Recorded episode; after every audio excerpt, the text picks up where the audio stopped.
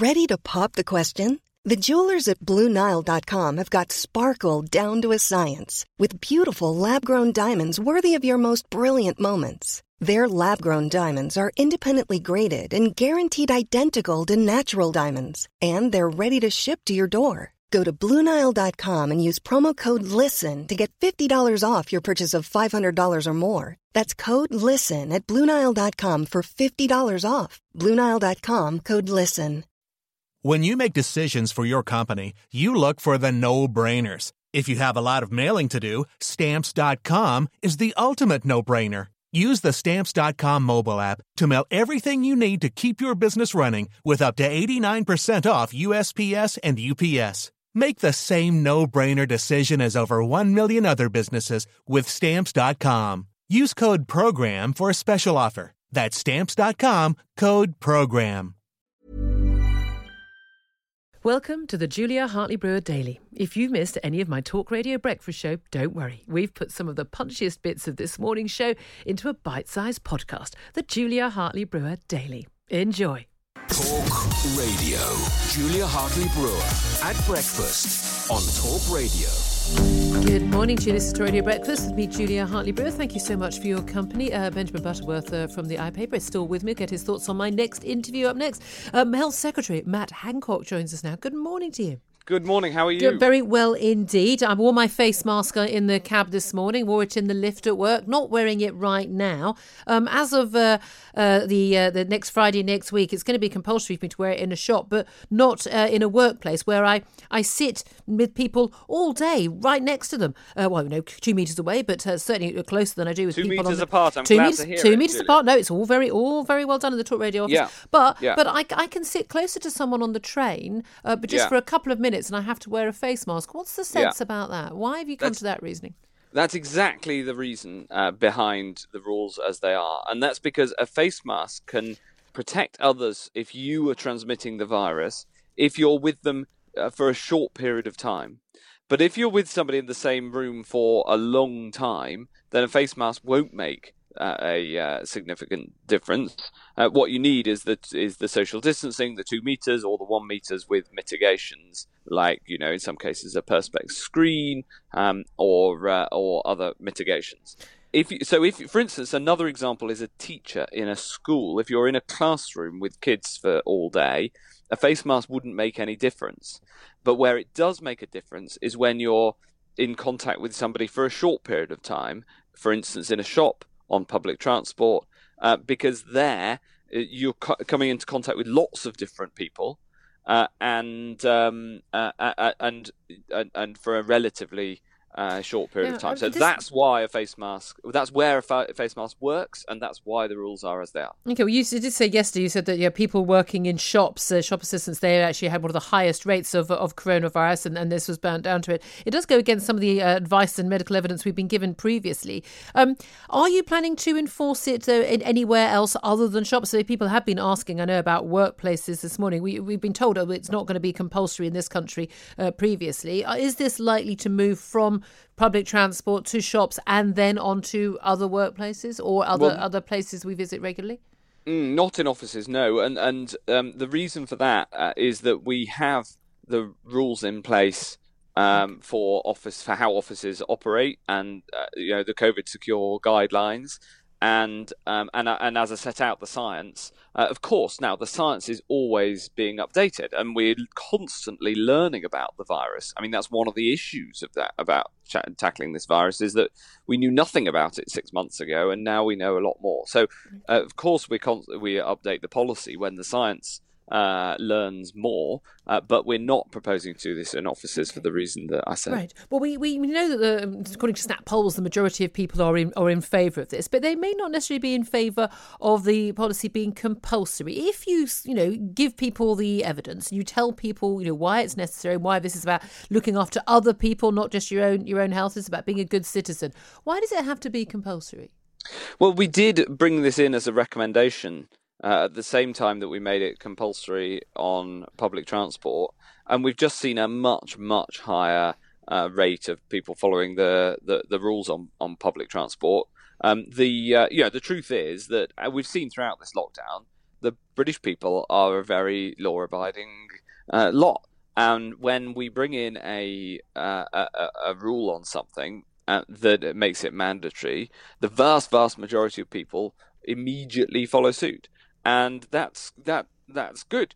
Uh, it means that we can have very light touch enforcement, um, and it means that we can make these sorts of uh, changes confident in the knowledge that people will get on with it. And and so so you know, we did bring it in as a recommendation, but unlike public transport, people weren't really uh, following it, so we've decided to make it mandatory. Uh, okay, well, I mean, you say light touch enforcement, but who is going to enforce this? I mean, I, you know, I, I, travel on the train. There's at least one person in my carriage every single day, normally a young man, refusing to wear a mask. I don't know. Maybe they're all asthmatic and, and have anxiety issues. I don't know, but we are going to be seeing some some scenes in in shops, you know, news agents, big supermarkets, and the like, where you've got security guards having to face off with uh, star, uh, customers who are refusing to wear these masks. A lot of people will say, "Well, I've got a health reason, mental or physical." Why I don't need to. Do we not need some way of identifying people who are not required to wear the face mask?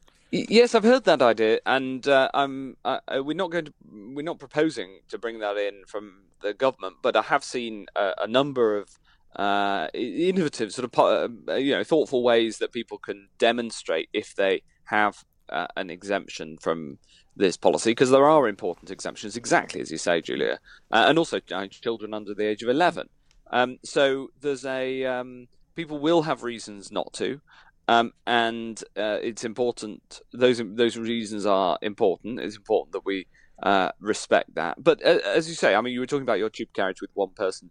You know, the the, the vast majority of people are following the uh, the guidelines. But people and, do and, get and, resentful, don't they? If everyone, if they're following the guideline and sitting in a yeah. hot, uncomfortable mask or, or shopping yeah. in a hot, uncomfortable mask, they're going to be a bit annoyed that someone else isn't wearing one, but is reaping all the benefits of everyone else being a good citizen. Well, that's right. And and but the you know this making something a social norm, making this the way that people um, operate is a part of how we've responded as a community to the virus, isn't it? I mean, it, it was it, that was true in lockdown when you know, if you walk too close to somebody on, on the pavement, you got a bit of a stern look, which is a very British way of uh, expressing your displeasure. It's, it's, it's, pretty much how we how we express all of our emotions: a stern look on, on the pavement. Um, let's let's talk about let's talk about the very stern possibility of a second wave. Now, I understood um, uh, talking to people in government uh, in the recent months, there was actually not much concern about a second wave. The belief that actually uh, Britain, although you'd had a very high, we'd had a very high death toll uh, early on, that we were not going to be looking at a, a second wave. We've not seen second waves in many of the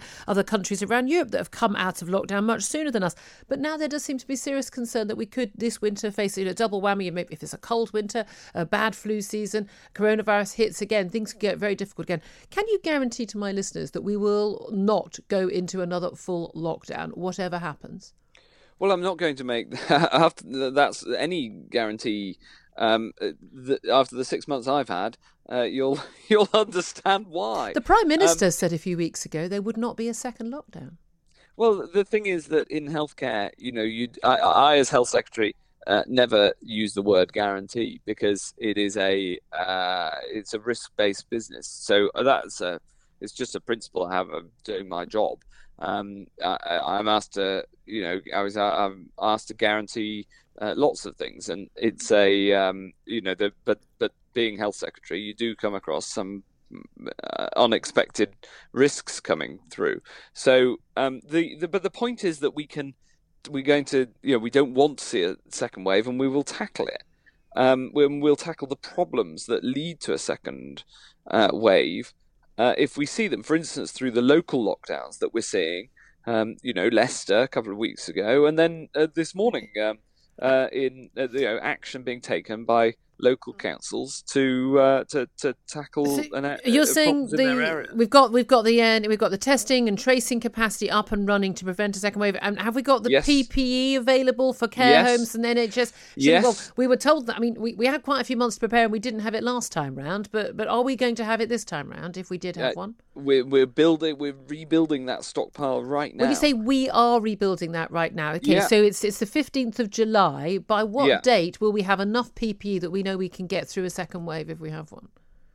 Because if there is a uh, second wave, it's going to be around the world, isn't it? In which case, it's going to be the same pressures that we faced in in uh, February, March, and April in stocking up on PP. Should yes. we not be just buying up every bit of PP we can right now? It's a lot of money, but you know what? It'll last a few years. It's not. It's not going to hurt us to have it.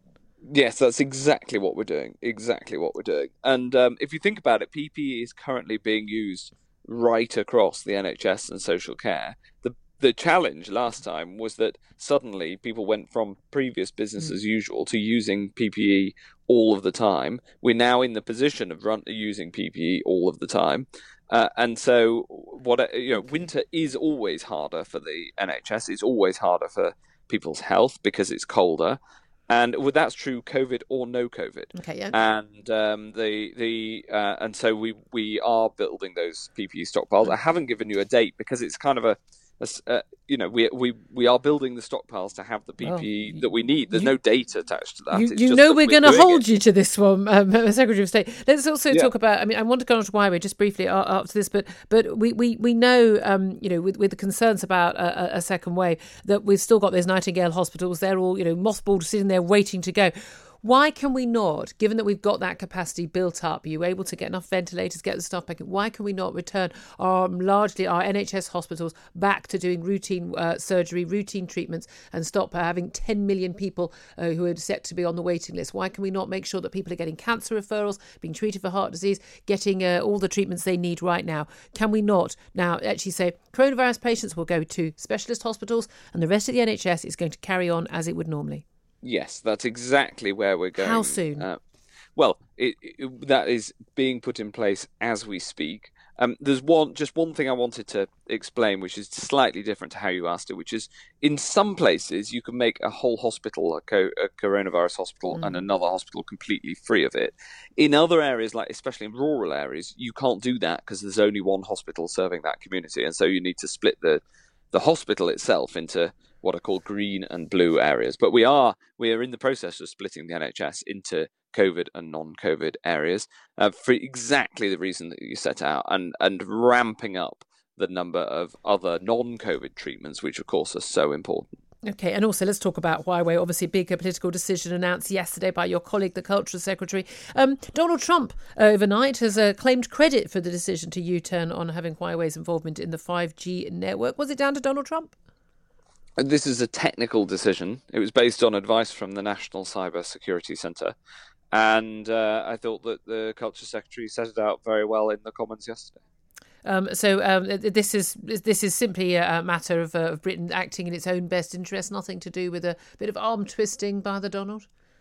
Uh, well, it's a it's a technical decision. I mean, the uh, you know advice from the National Cyber Security Centre is how, is about how you can build a safe and secure, high quality 5G network that's going to help us with our mobile phone signal for many years to come. Well, we know, of course, I mean, that broadband mobile phone signal, this is going to be crucial, 5G, uh, uh, the reopening of the economy, the build, build, build the Prime Minister talked about. He's going to talk more on Friday about getting the country back to work uh, um, uh, and, uh, and, you know, and building uh, you know, ahead of the future and moving out this lockdown and getting people just back in their offices and like. We saw that economic news yesterday, pretty dire news about no V-shaped recovery um, being, being on the cards just yet. How concerned are you about the economic repercussions and the health fallout from oh, yeah. that.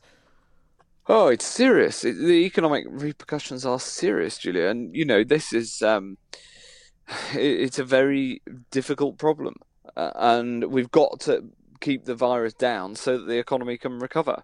You know, we talked on this program a couple of months ago about how there isn't a trade off between mm. the economy and health because what you need to do is get the virus right down and then you can reopen the economy and that's exactly what we've been able to do.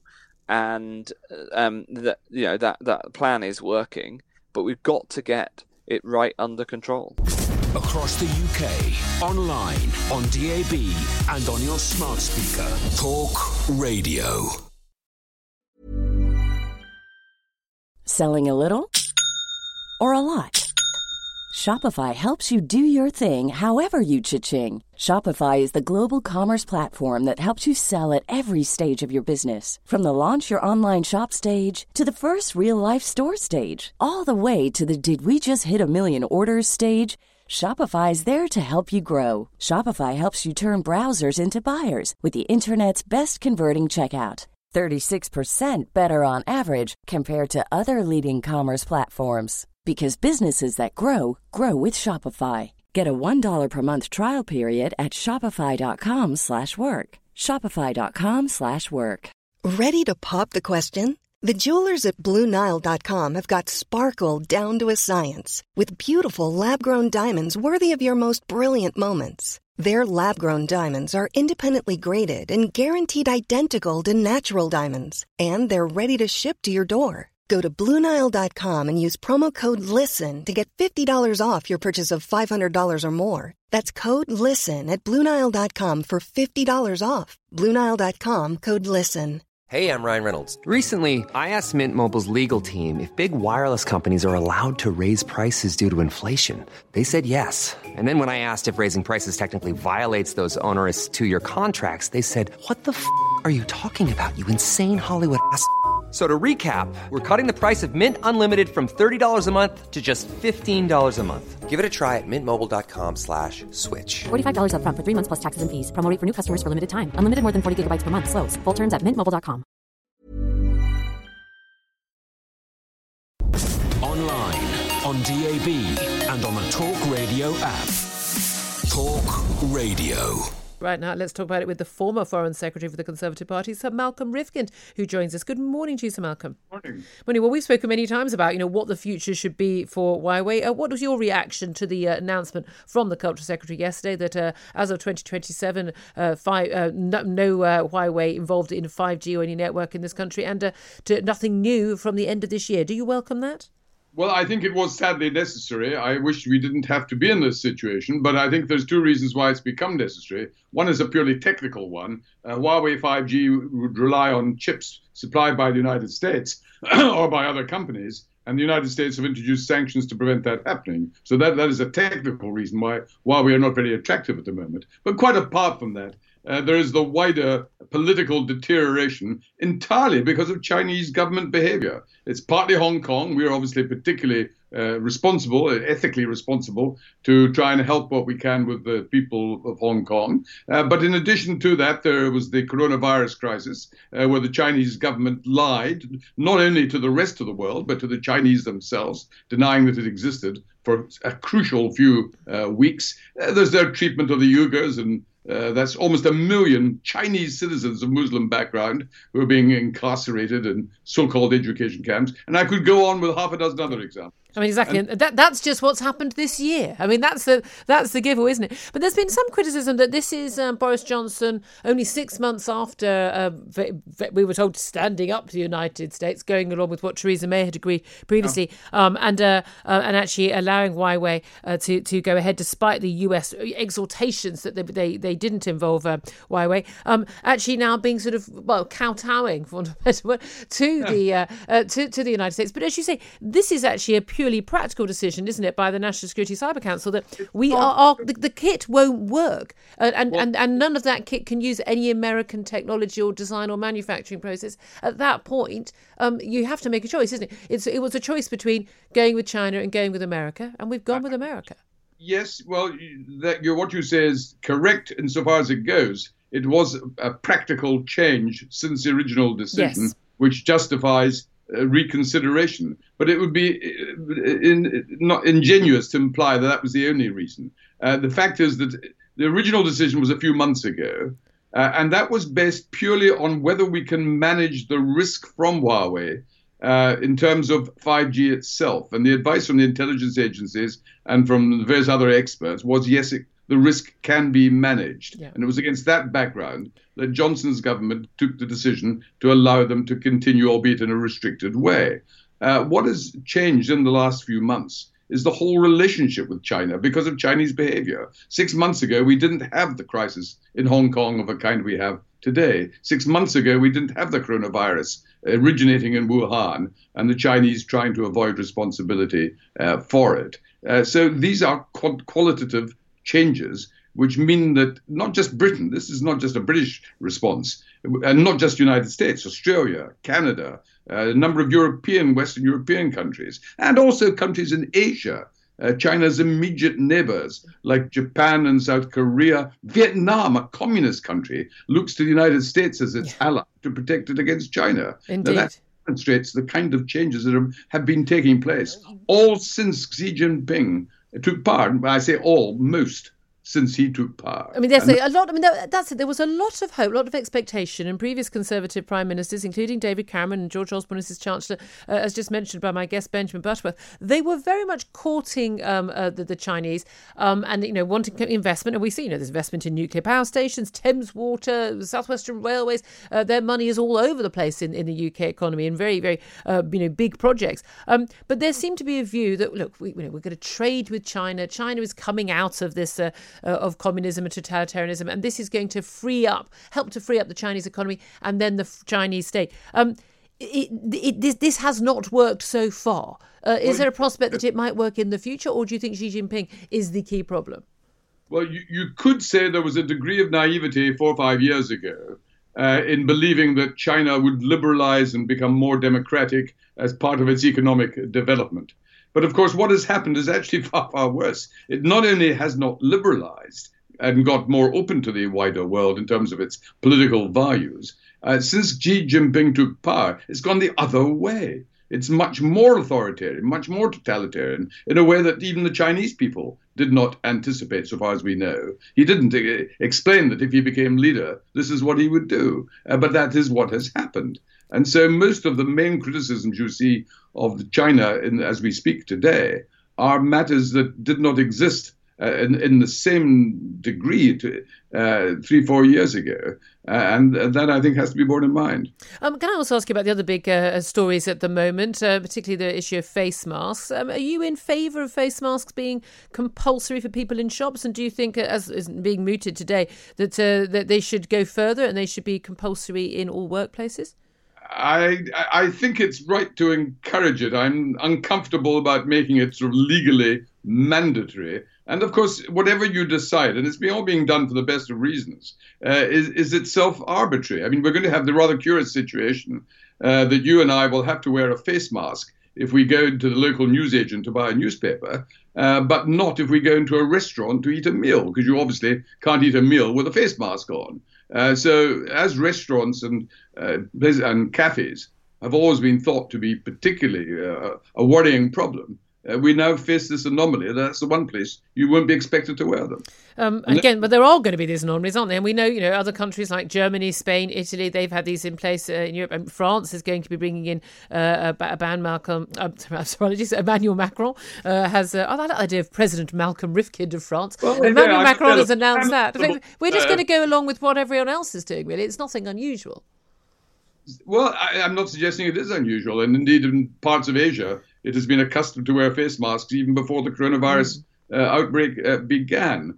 Uh, but it is a restriction on the freedom of an individual citizen to be expected to cover their face. Uh, for now, I'm not saying that's wrong. I accept uh, the current context with the coronavirus uh, case, I, I, have no objection when I go on public transport. I was on the tube, uh, I've been on buses, uh, and I'm very willing to put a face mask on. I think that's right and proper. And it may be true also in shops. But uh, I hope it's temporary, not not long term. And just finally, can I also ask you about uh, concerns about the economy? We had the latest uh, predictions from the Office for Budget Responsibility, the Treasury forecasters yesterday. That uh, V-shaped recovery doesn't look very promising. If you can see some of the graphs we've got with that massive, massive fall uh, in uh, the GDP in in April by twenty percent, and then only one percent growth, one point eight percent growth. Sorry, in the next month, we're looking at possibly two million of those nine million people who've been furloughed. Those people lose losing their jobs, not recovering until where we've been at the beginning of this year until 2024. Um, do you think overall that um, that the, the, government has handled the economic side of this as well as they can, or are there things they should have done or should do now, including the Chancellor looking at uh, the capital gains tax as a potential source of income? Do you think that's the way forward? I think the way the government have handled the economic side of this is actually far better than some aspects of how they've handled the medical uh, problems associated with the coronavirus. Uh, the fact that they immediately uh, launched through the Chancellor of Exchequer's announcement of the furlough scheme, I mean, that was world leading uh, in the scale and nature of the response. And since then, they have been very, very sensitive in doing what can be done. But I do make one point before we get too gloomy and too pessimistic. Each time we've had an economic recession in the past, it's been because there was something fundamentally wrong with the economy uh, either prime mortgages or the banks were impro- behaving improperly, and there was a need to reform the financial and banking system. On this occasion, the economic crisis hasn't come about because of the economy, it's come about as a byproduct of the need for lockdown to deal with the virus. And as we've now come out of lockdown to a very substantial degree, uh, I'm no economist, so this may be over optimism on my part, but I think it is entirely logical to expect a considerably speedier recovery than would have happened if the original cause of the uh, economic crisis was economic, and it wasn't. Online, on DAB, and on the Talk Radio app. Talk Radio. Let's uh, talk about uh, a, a, big uh, study by Oxford University, a team of epidemiologists, mathematical modelers, and economists. Yeah, be afraid, be very afraid. They've released their independent analysis of the uh, trends in the number of coronavirus infections on the Isle of Wight. Bearing in mind, of course, Isle of Wight was where we had that uh, first phase of the test and trace programme, you know, the one that um, we've not been so sure about, including the very first version of the NHS contact tracing app when, yes, that was still a thing. Well, let's talk to Dr. Michelle Kendall, who's a senior researcher at Oxford University's Nuffield Department of Medicine. Good morning to you, Michelle. Good morning. Good morning. Um, in terms of uh, you know, this, so we've got you know medical experts, scientific, uh, mathematical experts, and the like, uh, looking at uh, these these trends. What did you find from this trial in the Isle of Wight? What did we learn from it? Yeah, well, what we found is a really good news story for the Isle of Wight. Um, they started off with um, actually one of the the worst R numbers. That the R number is for every infected person how many other people you'd expect them to infect. Um, back in March, April, the Isle of Wight wasn't doing particularly well. Um, at the point when Test and Trace was brought in on the 5th of May, their R number was almost exactly one. And within a couple of weeks, it was down to 0.2, 0.3, a really rapid decline in the number of infections. I mean, and I mean, that, and we do we have any evidence that that was what was happening across the country? We have seen a massive decline in, in the in the number of infections, but the R rate we told this morning. I mean, people have been saying it's very close to one. It was far too risky, but we're told actually the latest evidence from the the sort of the household surveys when they go door to door choosing families at, uh, or households at random, and I think the R rate is now 0.5 to 0.7, so a, a darn sight more encouraging than close to one. But is there any evidence that what was happening in the Isle of Wight was different from what was happening elsewhere? Right, absolutely, yes. So that was the next thing we looked at was we, we compared the Isle of Wight to other areas of England and the UK, and we found actually that drop in the Isle of Wight was dramatically different from elsewhere. Um, so uh, if, if by one of our measures, um, if you looked at the Isle of Wight um, in in March April it was ranked 147th out of 150 regions. It, it, was performing quite quite poorly in terms of that R rate. And then by um, mid May early June it was in the in the top 10 it, it had really gone straight up the rankings yeah. um, outperforming um, comparable areas. And in fact we, we reckon that um, when a comparable area was seeing an R rate of about 0.75 and the Isle of Wight was on 0.25. So I it was yeah. That's extraordinary, isn't it? And how much of yeah. this do we think was down to the contact tracing? How much this was perhaps the focus uh, that, that was given to the Isle of Wight at the time? Right. So we can see from our, our study um, that the, the timing of this drop is absolutely in line with the introduction of test and trace. Um, all we can really say at the moment is that this combined effort of the big launch, massive advertising strategy, real community spirit, um, the widespread testing and the contact tracing, both human and app based, we can see that all together as a package, it seems to have had a really positive impact. And what we'd like to know now is which specific aspects of that had the most impact. Um, and the data we'd really need to see from that is for each person testing positive, how how many of them had already been contact traced because that gives you an idea of how well contact tracing is staying one step ahead of the virus. Across the UK, online, on DAB, and on your smart speaker. Talk Radio. Thanks for listening to the Julia Hartley Brewer Daily. If you liked what you heard, please subscribe and give me a good review. And don't forget to catch me on the Talk Radio Breakfast Show every weekday from 6:30 until 10. A lot can happen in the next 3 years. Like a chatbot may be your new best friend but what won't change? Needing health insurance. United Healthcare Tri Term Medical Plans are available for these changing times Underwritten by Golden Rule Insurance Company, they offer budget-friendly, flexible coverage for people who are in between jobs or missed open enrollment. The plans last nearly three years in some states, with access to a nationwide network of doctors and hospitals. So for whatever tomorrow brings, United Healthcare Tri-Term Medical Plans may be for you. Learn more at uh1.com. This Mother's Day, treat mom to healthy, glowing skin with Osea's limited edition skincare sets. Osea has been making clean, seaweed infused products for nearly 30 years. Their advanced eye care duo brightens and firms skin around your eyes, while the Golden Glow Body Trio nourishes and smooths skin all over. Go to OSEAMalibu.com and use code MOM for 10% off your first order site wide.